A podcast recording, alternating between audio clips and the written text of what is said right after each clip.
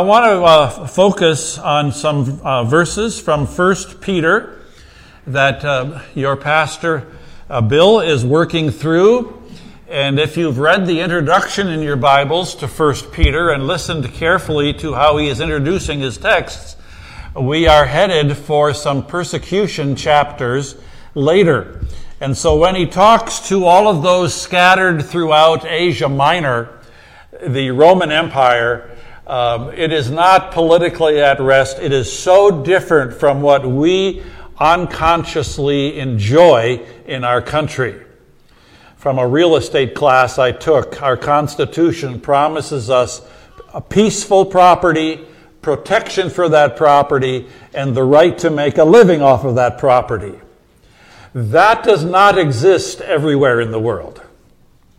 Does not exist at all. And so those fundamental things outlined for us in our political constitution resonate from the scriptures, uh, but uh, they are not universal in the world. So at the end of this text, in verse 13, he talks about even angels long to look into such things. That's where I started my title, uh, Longing to Look, or Would You Look at That? Sports events. Did you see that? Uh, campaign YouTubes. Did you see that? you know, car, uh, car, crazy cars on the road. Did you see that? There are some things I would like to see, but probably won't ever see again. I would like to see little lambs in the barn where I was raised. Can't go back. It's not a farm anymore. I'd love to see that thought about this driving the bus. What would I like to see? Um, there's a place over on the entrance into the Bob Marshall where a friend of mine who is now deceased took me elk hunting early in the morning. And on one side, as the sun came up or as the sunrise happened, all the colors of the rainbow filled the sky. And then as it came over the mountain, all those same rainbow colors filled the other side of the valley we were in this big, big, big bowl, maybe a mile or two miles across, and three or four miles away, you could see these, this little ribbon of, of brown come over the, the saddle of the mountains, uh, and, and they were all elk. 500 of them, just kind of rippling like water down the snow in that great, colorful bowl. Could I see that again, God? He says, well, you have to walk a little, you know. But um, and then there's one thing that I would love to see again.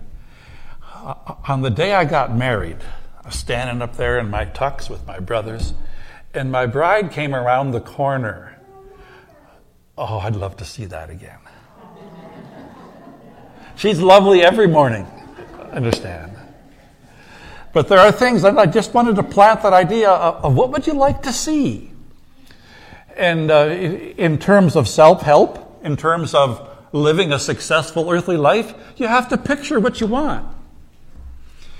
And in the context of Peter, as we read this, he's saying, as you see the political situation degrade, and the violence of Nero come sweeping across as it is now popular to disrespect and violate Christians. What do you want to see in that? You know, what are you going to think about? When that happens to you. And you have no constitutional recourse. And your prayer requests. Okay, here's the scripture. 1 Peter chapter 1, verse 10, and you may want to refer back to where this is coming from, and we'll get there. Concerning this salvation the prophets who spoke of the grace that was to come to you searched intently and with the greatest of care, trying to find out the time and the circumstances in which the Spirit of Christ in them was pointing when he predicted the suffering of the Messiah and the glories that would follow. It was revealed to them that they were not serving themselves, but you when they spoke of these things that have now been told you by those who have preached the gospel to you by the Holy Spirit sent from heaven. Even angels long to look into these things. What are these things? That angels are mystified by and prophets struggle with, and therefore we are in good company. When we look for salvation in our lives, in our loved ones' lives, in our enemies' lives, and have a hard time finding it. Concerning this salvation, you got to back up a little bit. Who by the power of God being guarded through faith for a salvation ready to be revealed at the last time. Verse 3 is where this concerning salvation starts. I was raised probably like you in that if I ask Jesus into my life, all things will be great. They were not. This salvation in verses 5 and 9 of the previous text, ready to be revealed at the last time, obtaining the outcome of your faith, the salvation of your souls. That sounds rather futuristic, doesn't it? I thought my, I was saved now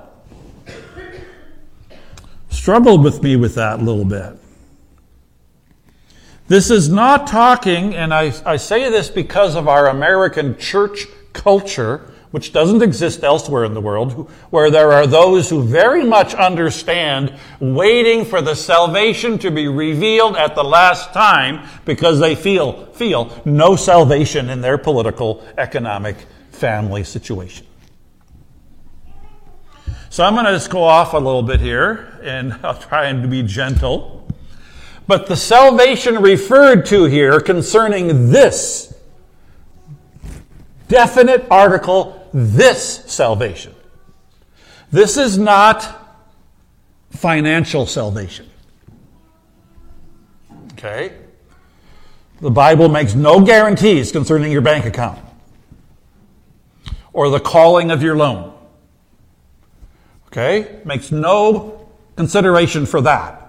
So if you're praying for financial uh, prowess based on the salvation preached by Peter, it's not there. This salvation does not refer to medical care. Does not.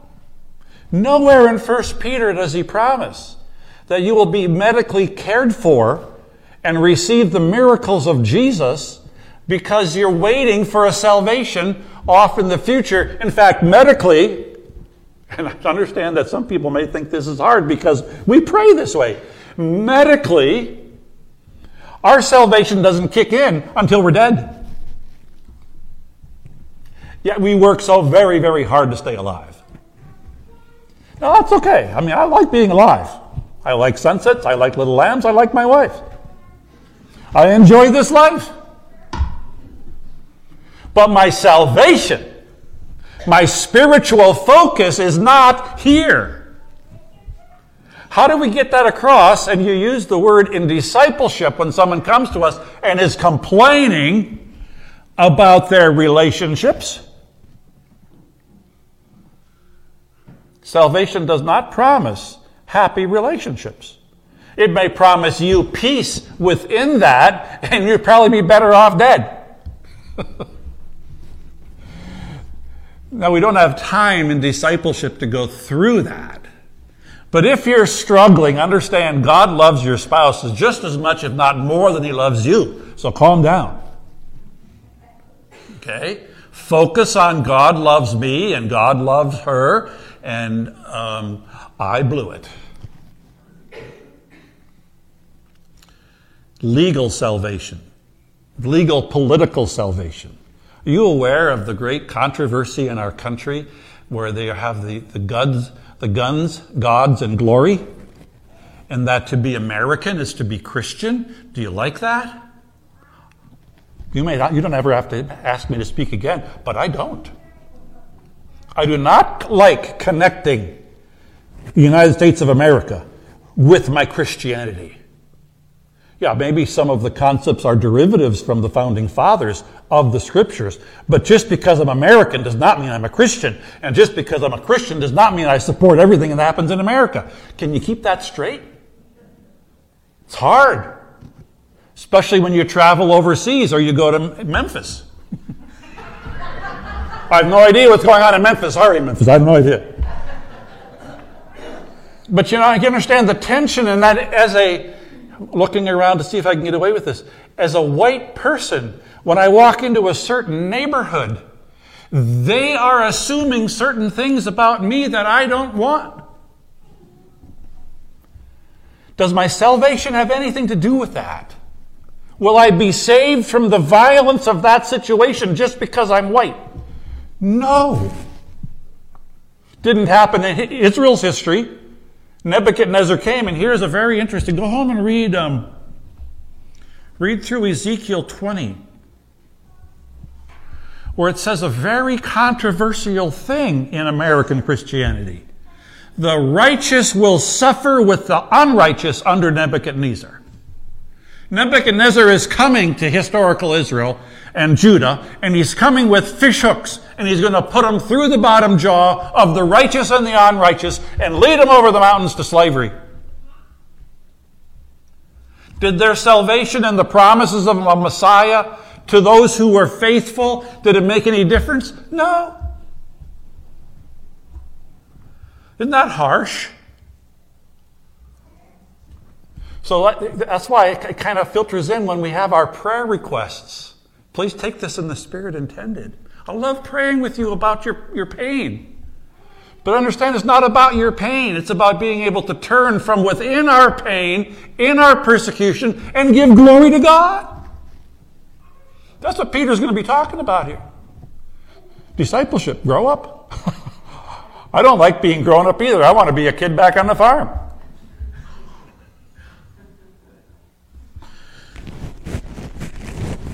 Remember that wonderful story in John chapter 6? When Jesus sees this mass of humanity and they've been listening to him preach for three days and they're hungry and he does that wonderful potluck thing. I don't believe it was a potluck. Jesus actually created bread. Okay? He took the loaf and when he broke it, he didn't have two halves, he had two wholes. And the, the disciples got to do it. They broke the bread and they from one loaf they had two loaves and they fed 5,000. Isn't that wonderful? Sign me up. And that's exactly what most of the people thought. The next day, as they crossed the sea, and please note the curious, if you're into numberology, in John 6 66. The people came and they said, Where's the bread, Jesus? He says, You don't get it. It's not about bread, it's about Jesus. And, the, and many, it says that many disciples got up and followed him because they were following in the Judas temptation that salvation is an earthly kingdom. And she says, No, you don't get it. It's about holding that faith through death till you get to heaven. We have it so good here. If you want to enjoy reading stuff like that, um, Hebrews chapter 11, the prophets searching for God. We're all adults here, so no, there's one, and she's too, too young to understand. But it says that Isaiah died, Isaiah, prince of preachers, died when the king was chasing him, and he crawled into a hollow tree and they cut the tree down. Was he praying in there? Lord, save me? He says, Hang on, we're almost to the spine. Ouch. Ouch. What are the angels looking at? Would you look at that? Would you look at what they did to Isaiah? Could that happen to me? Could God give me the faith so that the angels would say, Look The faith that God gave Isaiah lasted till he reached the spine. And then he died. No, then he went to heaven. Would you look at that? In our communion service, as we look, look into this a little bit further, where does this show up in our faith? Okay, what's the theology here? The, the, the, theology of concerning this salvation is the incarnation theology of the second article of the Apostles' Creed. I believe in Jesus Christ, God's only Son, our Lord, who was conceived by the Holy Spirit. And then, if you if you like that, you can go you can go down seven steps. Conceived by the Holy Spirit, he comes down out of heaven. Born of the Virgin Mary, suffered under Pontius Pilate, was crucified, dead, and buried. Seven steps down in the Apostles' Creed, if you're into Lutheran Catechism. The angels saw it. So when you say the Apostles' Creed, you then start with number seven, buried. Rose again on the third day. And uh, now I'm kind of excited. I'm mixed up. I can't get them all straight. But there's seven steps back up. And like the angels, we have the ability to see that Apostles' Creed and all that Jesus did, boom, in one moment. That's how the angels see and how God sees the entire history of the world in one moment. God sees it all. And he says, I'm giving them faith, and I gave that one the faith to be this and that, and I made some leaders, but I'm giving faith, and I can see their whole life. I can see all that you are suffering. And it is my will that I raise you from the dead. So he created us a little lower than the angels that we might have a nice life, but that we might die with this earthly body and get to go to heaven. You see the vision of that? Concerning this salvation, the angels love to look into that and say, wow, did God do a great thing? That's the wow. Angels love to look into that and see the wow. Uh, Peter here captures all that I'm trying to say in these three little words called the Spirit of Christ, only used twice in the entire New Testament. How can you have both of those words in the same? Isn't, Jesus Christ a body? Yeah, but the idea of what God did in Christ is a spirit that comes to you and, and gives you that vision to say, oh, wow, I'm struggling here. There's a lady on the south side named Terry Todd, and she works with a lot of recovering people, and they have a lot of needs, right? And they would come to the church and they would want money and they would want, want, want, want, want. And Terry says, Steve, understand, you don't want to cut short what God is doing in their life by giving them what they think they want. Can you wrap your head around that? Now you got to be careful you don't get cynical and just say, well, I'm not going to give money. So then I said, well, what should I do, Terry? I want to help them. Well, you pick an organization that's helping them to the best of their ability. Nobody's perfect. So I gave some money to her. I said, you go invite them into your program where we can see the whole picture of saying they have come down and they have become destitute on the street. Is that a bad thing? Well, it's sure painful. But you can't come up until you've hit bottom. You can't become a Christian until you know what kind of a miserable sinner we are. I used we, because I don't want to say you, because I have a mirror. I can't be a Christian until I can repent. The kingdom of God is at hand. Repent and believe the good news. This is the Spirit of Christ, of all that Christ is, all that the incarnation is, all that the spiritual Messiah is. You see how the prophet and Peter then, oh, all that the Spirit is revealing of Christ. Let's just call that the Spirit of Christ. You see what Peter's doing? He's taking all of that and putting it into a little formula, the Lutherans call it. A little formula. Spirit of Christ is a linguistic formula. There's many others, don't worry about it.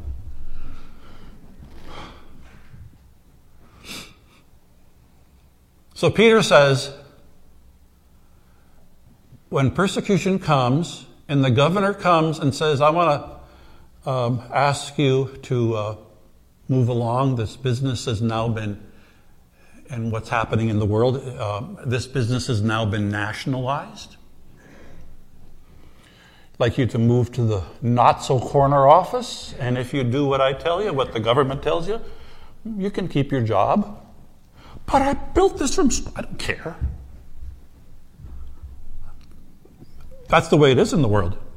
Not in America or United States, because we have freedoms for which we give thanks and which we exercise. And that's what we talk about is how, what is our, I have the right and responsibility to build something. Peace, profit, and protection.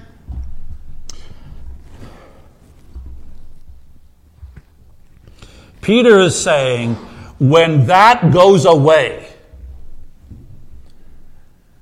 can you still praise God? When you say, Oh God, can I have my childhood 1950s America back? What does God say?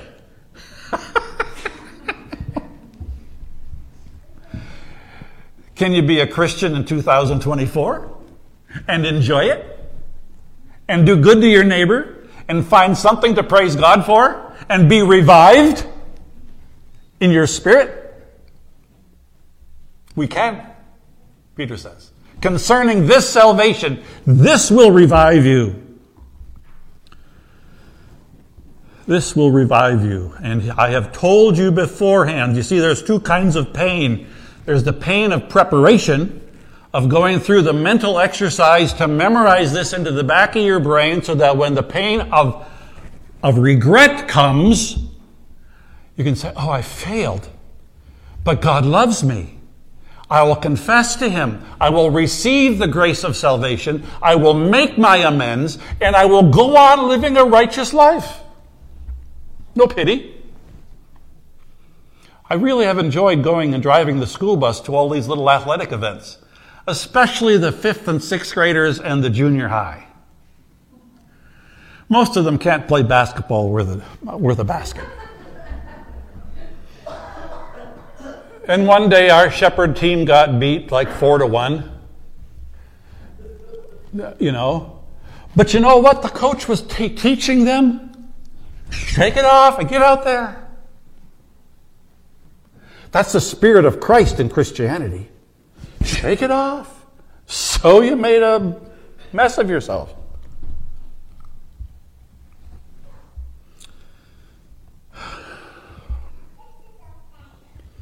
I'm going to tell you a story that is very, very precious to Joan and I. I had the privilege of officiating at weddings, and that meant we had to get together and I had to tell them in advance what the official language would be. They said, Well, can we have it our way? I said, Well, depending on what you want, but I'm the officiant. I'm responsible to my denomination. I'm responsible to the courthouse. There are certain things that I have to do. Like what? I said, Are you free to marry? Well, we want to get married. Not what I asked. Well, what do you mean? Are you legally free to get married? Well, Kevin said, Yeah, I've never been married. Well, good. Kim? Well, I was married once before, and her face begins to cloud up. I said, Oh, okay, we're trained in this. Are you emotionally free from that? Well, first of all, are you legally free from that situation? What do you mean? Did you sign the papers? Yes. Did he sign the papers? Yes. Okay, you're legally free. That's the easy one. Are you emotionally free? What do you mean? Well, does it come up in the back of your mind? Pains and regrets and hurts? Face gets a little cloudier, eyes begin to get red? Well, yeah. Do you know how to get free from it? Well, it keeps happening. Okay, you're normal. We've been here before. We're trained in this. The only way I know how to get free from emotional pain is through spiritual freedom. What do you mean? We're born again. Yeah, good. But do you know how to use your spirituality to get free? So you're free to love again tomorrow without the baggage from whatever you did as a teenager and from whatever you did in your 20s and from whatever. Are you free? To love again. And when the ugliness of the past raises its head, are you free? She's crying now. And I'm thinking, good. I don't say that. I keep my face sober. Because she's coming to the point of repentance. And I'm looking at him, and he is, What are you doing? He's getting angry. I said, Well, this is how it works in the official language of Christianity. When ugliness raises its head and terrible mistakes raise their head, we repent and we say, God, I know you love me, but I've done some stupid things. And I have been done too by stupid people. Okay, careful now. It's not just my sins that cause a problem. And we're spending time talking about, oh, and by the way, this is in the office where across the building the praise band is praying, is, is practicing songs of praise to God. So, cut to the quick, I said, can you practice the blood of Jesus over the memories of whatever you've messed around with in high school and your first, second, third, fourth, I don't care how many, can you plead the blood of Jesus over that so that you are spiritually free? Your painful past is in the grave, your future is in the hope of heaven, and you get the privilege of loving this person whether they love you or not. Now she's really crying, not for pain, but for joy. Is that true? She goes through her tears. Is that true? Concerning this salvation, yes. Yes. Now he's crying. What's wrong with you? Well, I'm not innocent either. We never had a marriage license, but yeah, okay. So are you free? Are you free to marry each other in Christ? The Spirit of Christ. Are you free in Christ to go through persecutions, poverty, illness, relationship destruction? Are you free to go through that concerning this salvation? Yes. So, in the Spirit of Christ, we welcome you to communion in which none of us in this room have the human earthly right to go before God and say, let's have lunch. None of us can do that. None. Okay? That's the law. For all have sinned and fallen short of the glory of God. We don't get to have lunch with God. Except as Jesus gives us his righteousness now, if you have a problem with somebody and you're wondering if they're wearing the white robe of Christ, because we're all kind of like flowers here today, wildflowers as they may be, but and it's going to get better as spring comes. More and more colors are going to show up in the congregation. I just love it. If you're wondering if somebody across the aisle has the white robe of Christ on, you get the humility and the grace to say, Can we have coffee? I'd really like to know the history of your faith so that we can be free in Christ to come to the table by Christ and in the Spirit of Christ be a church. With that said, you're all welcome to communion according to the scriptures.